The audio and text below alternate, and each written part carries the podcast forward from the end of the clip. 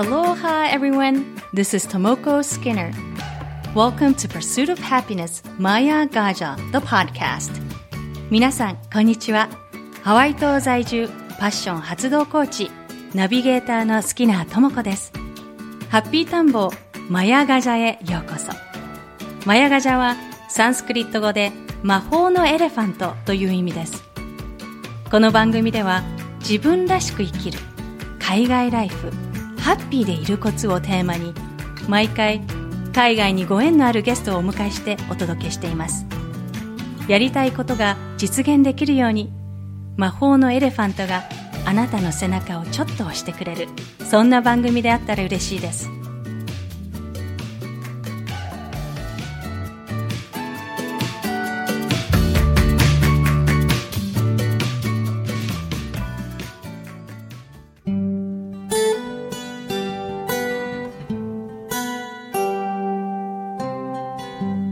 ハッピー田んぼマヤガジャエピソード32。今回のゲストも日本とハワイ島をベースに活躍しているライフスタイルディレクターの上原海さんです。ハワイ語で海は海という意味。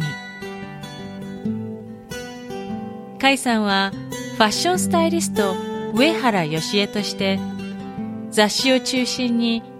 広告、女優やモデルのスタイリングを手掛け、24年間第一線で活躍された後、2009年に大自然の息づくハワイ島プナに移住。ハワイ大学コミュニティカレッジのハワイライフスタイル学科で伝統ハワイ文化を学び、自然との共存を目指すオーガニックな暮らしを実践。独自の食事法を探求し、ローフードやグルテンフリーなど最新のヴィーガンクッキングも学ばれました。現在はハワイアンローフードを中心にヘルスコンシャスなライフスタイルを提案するクッキングクラスやカフェを開催するほか、ハワイ島プナのジャングルや海を体感しながら暮らすように学ぶハワイリトリートを主催されています。また、ビーチライフスタイルマガジンハニーにて連載エッセイオラカイのハワイを執筆中です。それではインタビューをお聞きください。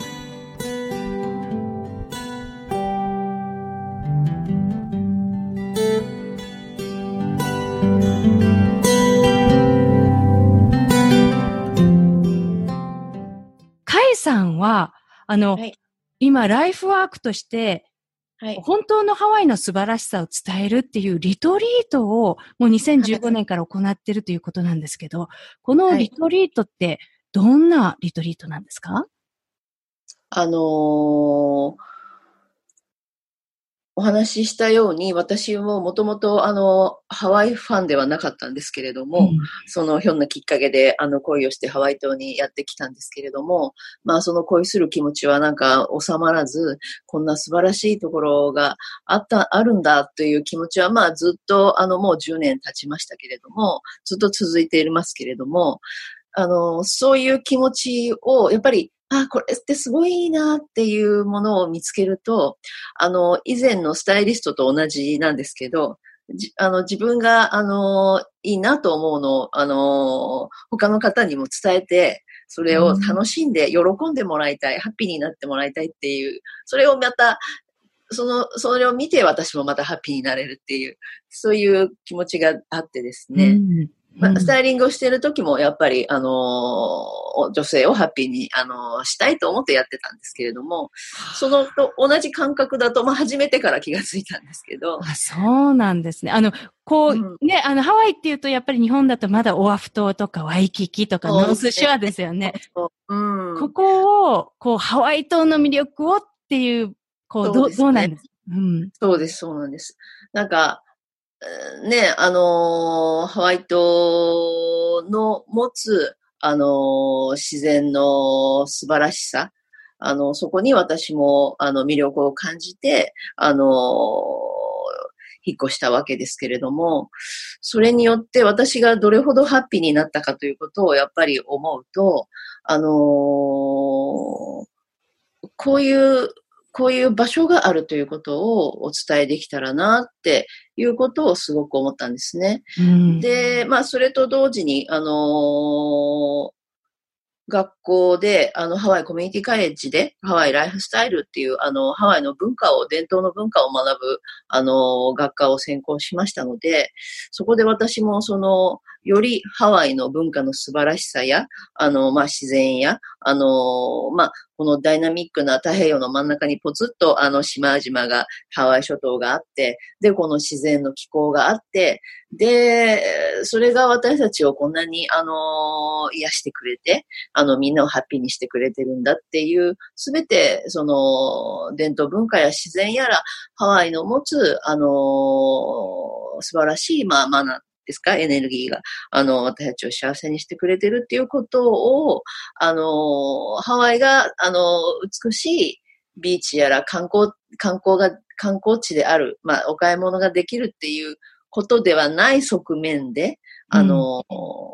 私はそこに恋をしたんですけれども、これをぜひ伝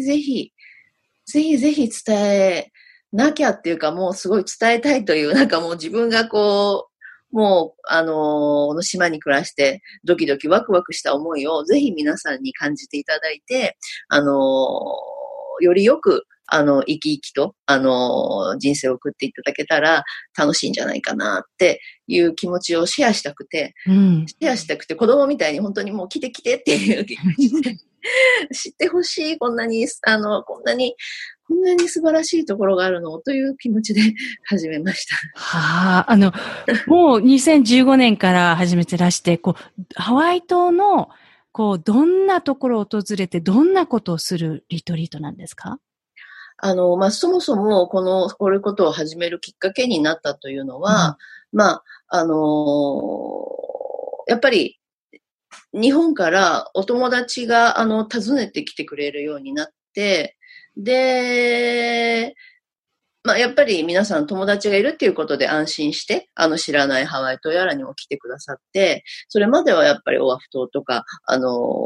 光地にしか行ったことなかったっていう人たちが、逆に知り合いがいるということで気軽に、来てくれて、で、ある人はお子さんを連れてきたり、家族で来たり、それをなんか皆さんがすごく楽しんでくださる姿を見て、で、私もそれがやっぱりすごく楽しくて嬉しくて、この島の素晴らしさを少しでも多くの人に知ってもらえることが私のすごい喜びになって、始めたんですけれども、やっぱり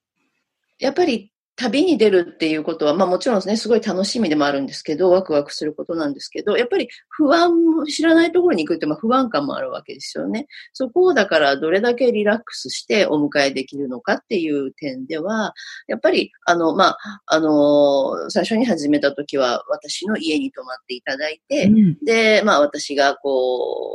いいと思われる場所やら、ハワイ島のキラウエ火山だったり、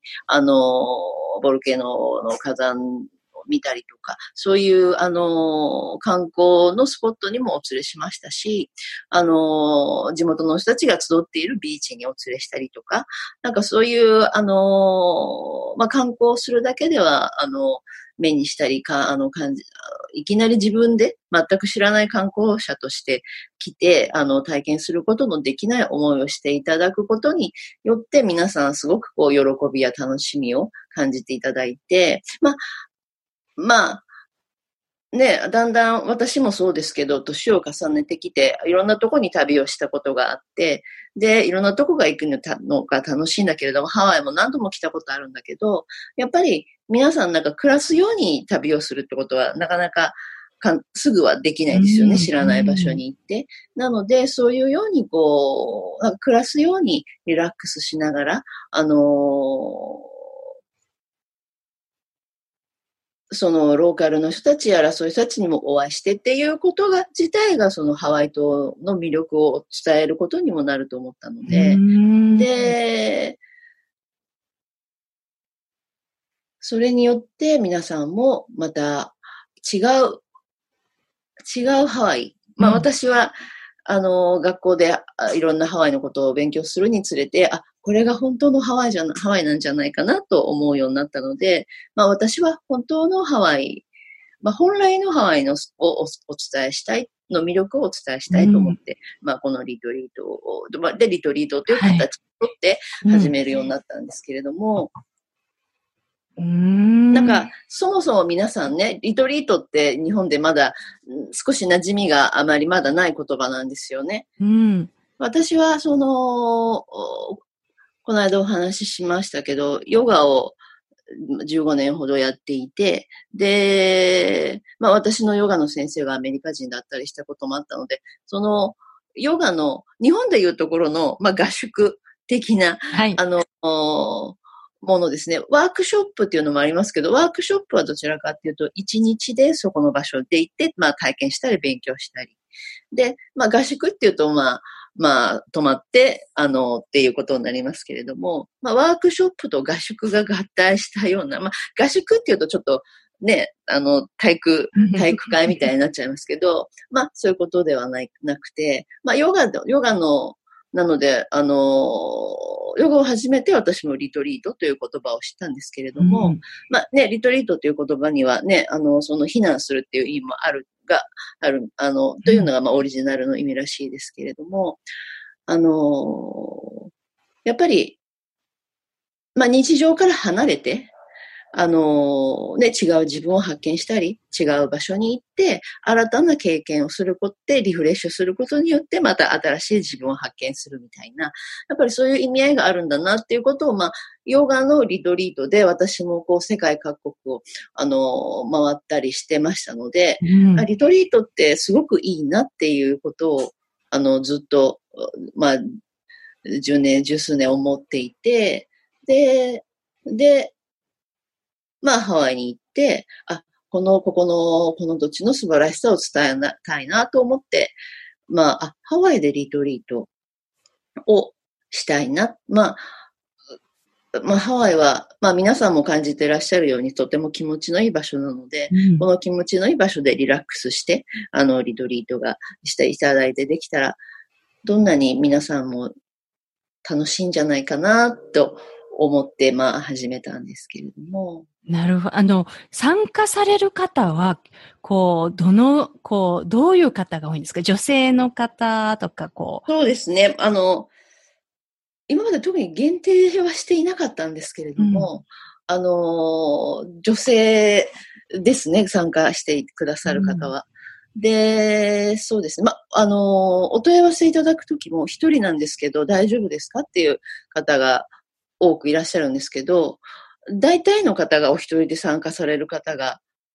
多くて、まあ、お一人の方が、まあ、このリトリート目にしていただいて行きたいなと思って、そのお友達を誘って来ていただいたとか、そういうことはありますけれども、はい、大半が、お一人で参加される女性が、そして、まあ、まあ、リトリートの中にはね、まあ、そこでその数日間、同じ時間を過ごしていただいて、まあ、その中でまた新しい、つながりを、作っていただける場所でもあるので、その後、お友達になって、いろいろこう、日本に帰られても、まあ、その時間を、共有した人として、お付き合いされていることもとても、方もとても多いですし、なんか、本当に、新しい自分や新しい、新しい友人の方を、と出会う場所でもあるかなって、リトリートはそういう場所だなっていうふうに思ってます。いつ開催されるんですか？はい。来年の、1月、2月、あとは3月、4月も何か、予定しています。あ、はい。毎月？そうですね。まあ、皆さんもご存知のように、5月の上旬に、キラウエア火山の噴火があって、ハワイ島のリトリートの方は、私も中断していたんですね。まあ、私がそのリトリートをしている場所というのが、プナという場所なんですけれども、はい、そのプナという場所にキラウエ火山があって、で、そこで爆破、噴火があったわけですね。で、私もそのエリアにずっと住んでいて、まあそのプナというエリアが、私が皆さんに一番ご紹介したい場所なんですね。うん、で、今回、まあ、8月に噴火が収まりまして、で、今も収束宣言が出て、もう安全が確認されましたので、また再開したいなと思っているのと、あとはその新しいプナの姿を、まあ、ぜひ見ていただきたいなというのもあって、うん、私もこう、なんですかね、こう、エネルギーが、あれもやりたい、これもやりたいと出てきてしまって、じゃあ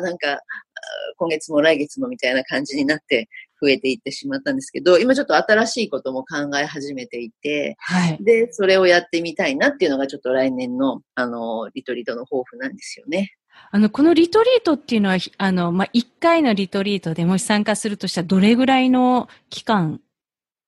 になるんですか？大体ですね、4泊6日とか5泊、7日ぐらいの長さでやっています。うん、ああ、じゃあ結構皆さん、プナっていうと本当こうね、ハワイ島の住民からするとこう、もう火山の女神ペレのお膝元、はい、その火山の女神のペレのエネルギーをめちゃくちゃ感じる土地として知られてますが、こう皆さんプナってこう来られるのは初めてだったりするんじゃないですか？こうリトリートに参加される方って。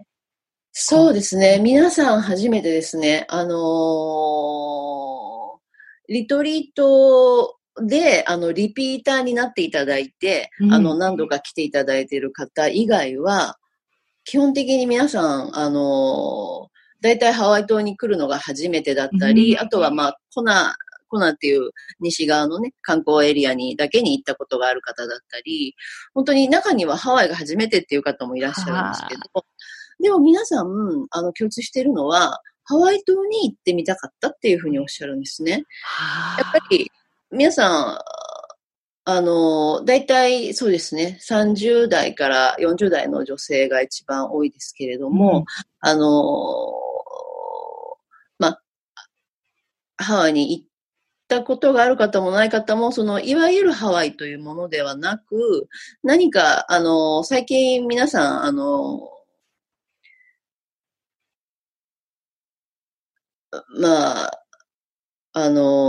スピリチュアルなことに興味があったりとか、自分の内面に、向き合おうとしている方が、どんどん増えてきてると思うんですけれども、そういう方に、やっぱり、ハワイ島の何か、スピリチュアリティが、響くものがあるようで、皆さんハワイ島に行ってみたい。けれども、行ったことがないので、ぜひこれに参加して、で、まあ、その内容にも皆さん興味を持っていただいて、来ていただくことが多いですね。ちなみに、カラパナの方にも皆さん連れて行かれるんですか？はい、もちろんです。カラパナというところは、ね、1980年代から90年代にかけて、溶岩が流れて街が消滅したりとかしているところですけれども、もう今も一番、ハワイアンの方たちが、一番多く住む、プナを代表する、一番プナが色濃く残っているエリアだと思いますので、あちらには皆さんをぜひお連れしたい。そして、あそこにもう古く流れた溶岩の姿、黒い砂浜のビーチやら、力強いプナの姿がありますので、あそこをぜひ感じていただきたいと思って、お伝えしています。そうですか。やっぱりこう、ハワイ島の魅力っていうのは、さっきカイさんがおっしゃったように、本当の素晴らしさっていうのは、暮らすように、旅をする、こう、住んでいるね、私たちが感じるのをハワイの人たちのアロハの分ける、シェアするっていう気持ち、アロハスピリットが特にハワイ島って本当にやっぱオアフ島とかね、ワイキキとか都会になってしまうと少なくなってしまうアロハスピリットがここではまだ色濃く残ってて、本当にそういう部分をね、リトリートの参加のをする皆さんに感じてもらえるっていうのは嬉しいですよね。本当の魅力を伝えるって、その真髄を。そうですね。皆さん、ね、一週間という期間ですけれども、まあ、皆さんそれぞれに、まあ、火山のペレンのエナジーを感じる方だったり、あとは、風や海やら、その力強いエネルギーを感じる方だったりとか、あとは、そういった人に触れて、何か温かいものを気持ちになって帰っていただく方とか、まあ、その方々それぞれで違うんですけれども、まあ、本当に、プナには、その自然が色濃くまだ残っている、まあ、ジャングルの地帯というんですかね。まあ、私が恋をしたジャングルの景色やら、その海の姿やら、そういった自然が残ってますので、そこで皆さん何かしら、自分にフィットする思いを見つけて変えられていることが多いと思うんですけど、うん。そうですね。このリトリートの情報は、今後カイさんの Facebook で随時ですね、今ホームページを作っていますので、はい、ホームページの方でも告知をして、いきますし、はい、Facebook の方に、オフィシャルの Facebook がありますので、はい、そちらの方でも、チェックしていただけるようになってます。はい、わかりました。じゃあ、番組の私のポッドキャストのウェブページに、カイさんの Facebook のリンクと、ウェブサイトのリンクを、はい、貼るようにしますね。はい、はい、お願いします。ありがとうございます。はい、では、最後にお聞きしたいのが、カイさんの、今後、人生の中で、今後これをやりたいっていうこと、何がありますか？今後これをやりたい。うん、今直近に思っていることはですね、来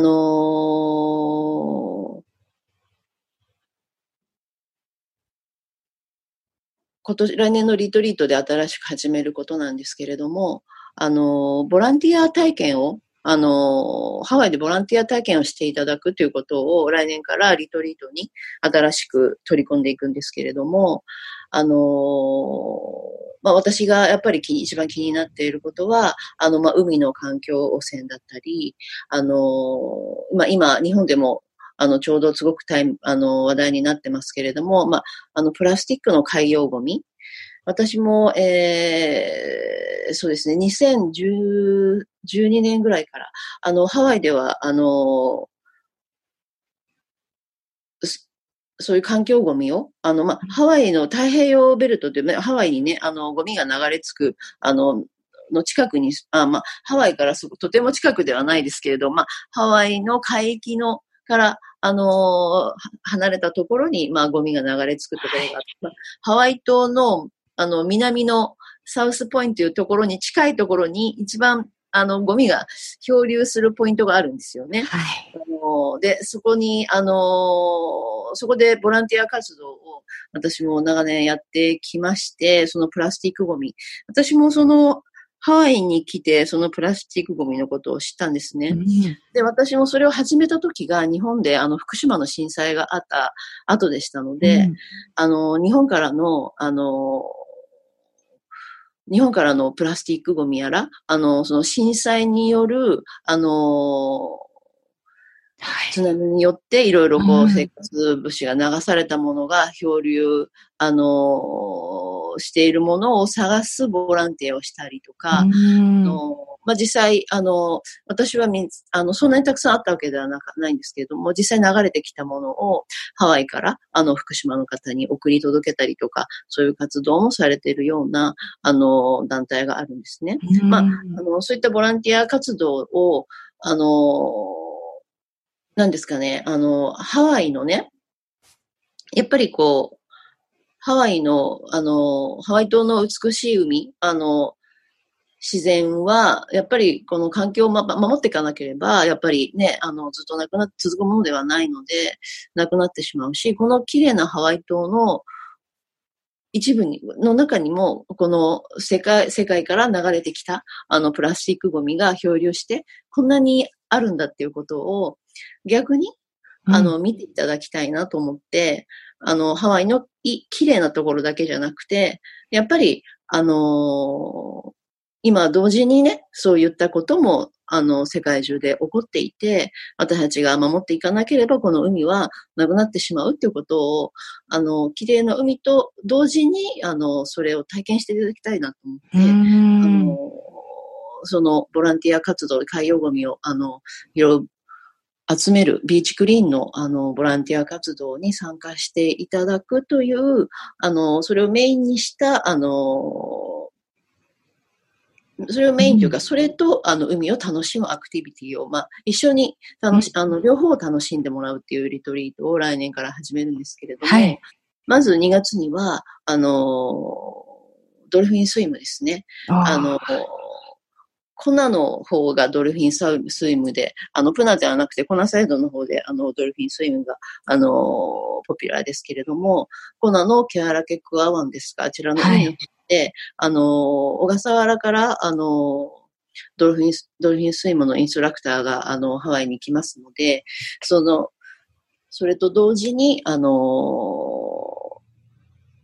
海の海洋ゴミを拾っていただいたり、はい。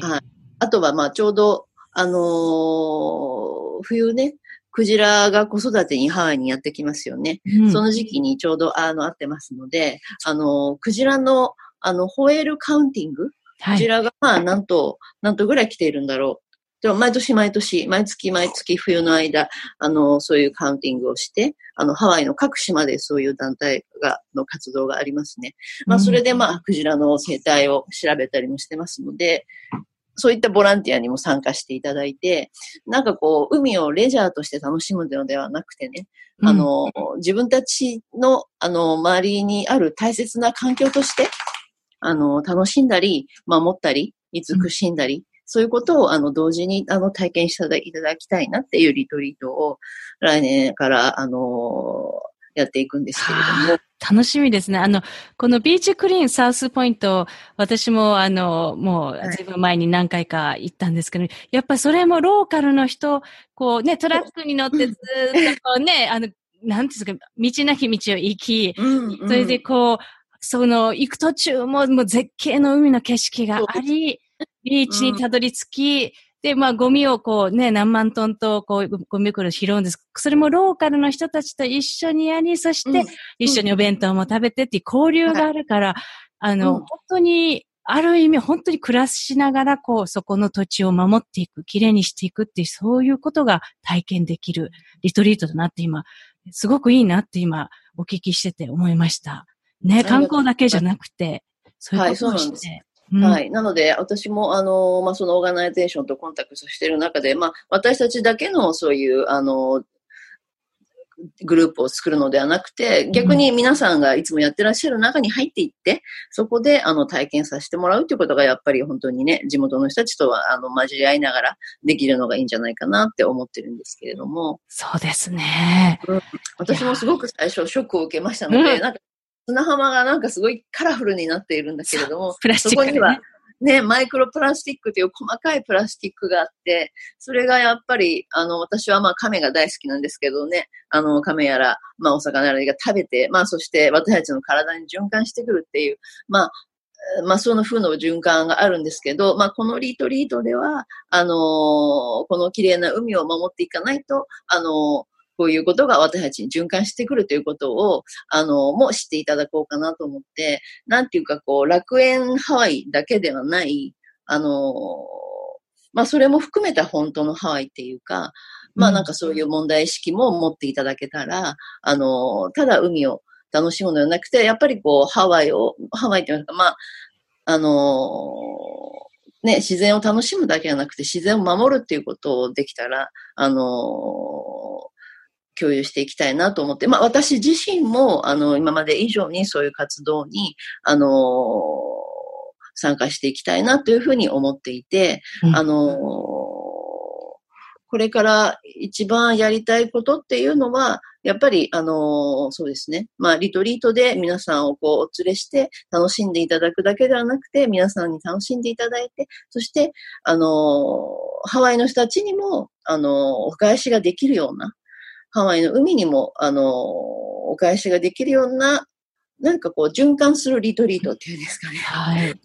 なんていうか、うん、そういうことを体験することによって、また皆さんも新しい喜びをね、感じていただけたら参加者の方にと思いますし、私も何かそういう活動の一端を担えたら嬉しいなと思っていて、何かこれからそういったボランティア活動に私は、うん、ボランティアというか、そうですね、まあ自分の生き方も含めて、やはり皆さん人と一緒に何かできることで、つながっていって、循環して何かを継続していけるような、そういうスタイルをどんどんこう、そういうライフスタイルを作っていきたいなと思っています。うん。ありがとうございます。で、最後にって、もう一つ聞いてるんですけど、最後にお聞きしたい、もう一つありまして、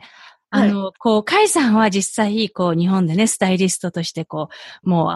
う、数々の雑誌とか、こう、いろんなメディアで結構、活躍されて、で、ハワイに、この、なんでしょう、こう、ハワイのコミュニティカレッジのハワイライフスタイルのフラ学科に来るっていう、その、大きな、なんでしょう、こう、決断というか、こう、環境をガラッと変えるっていうことをしたと思うんですけども、もし、そういうふうに、同じように何かをしたい、でもちょっと迷ってる、こう、一歩踏み出せない人に対して何かアドバイスありますか？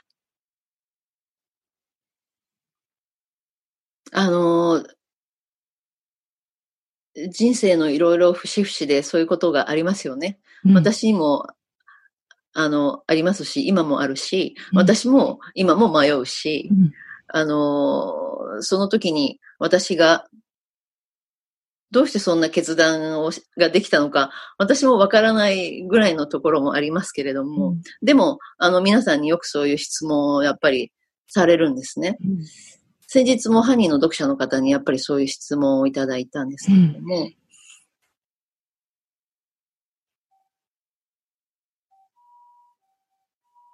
そのハワイに、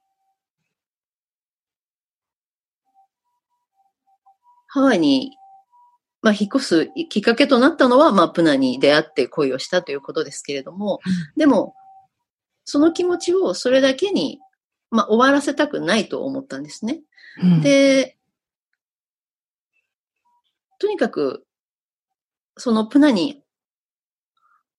私もリトリートで来て1週間滞在して、ワクワクドキドキしたわけですね。このワクワクドキドキは何だろうとずっと、その後日本に帰っても考え続けて、なんだかわからないからそれを知りに行きたい。っていうか、いつもワクワクして生きていたいと思ったんですけどね。うん、で、その気持ちを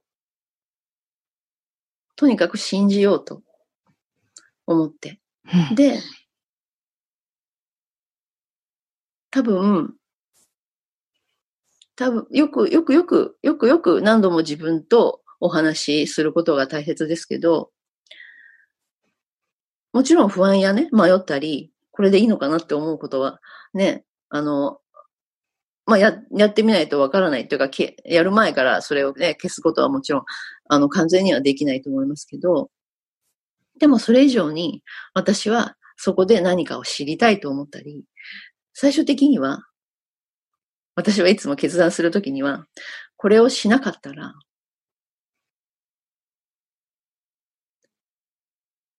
もし死んじゃうときに、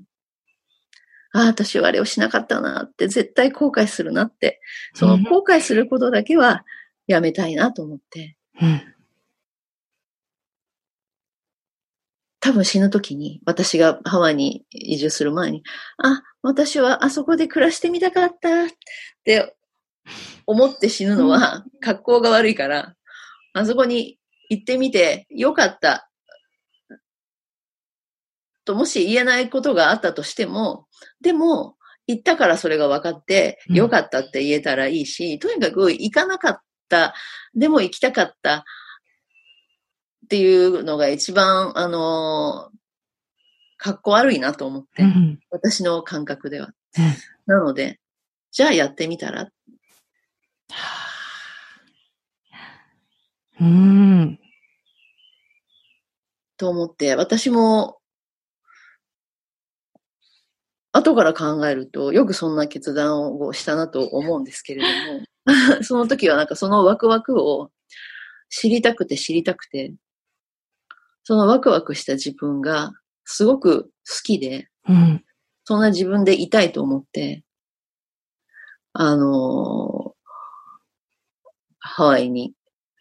飛び込んだというかまあ今でもだからワクワクする瞬間が一番ねやっぱり自分が喜んでまあ本当に魂が生き生きと喜んでいるのを感じる時間なんですけどこれからもずっとそうやって生きていきたいなと思うんですけれども もちろんもうね人生のいろんな節目で迷うことやらねいろいろ落ち込むことやらあるんだけどやっぱり自分を信じて、うん、いつもワクワクキラキラしてたいなと思って生きていきたいなと思ってます、はあ、ありがとうございます。いや今日は本当にありがとうございました。なんかこ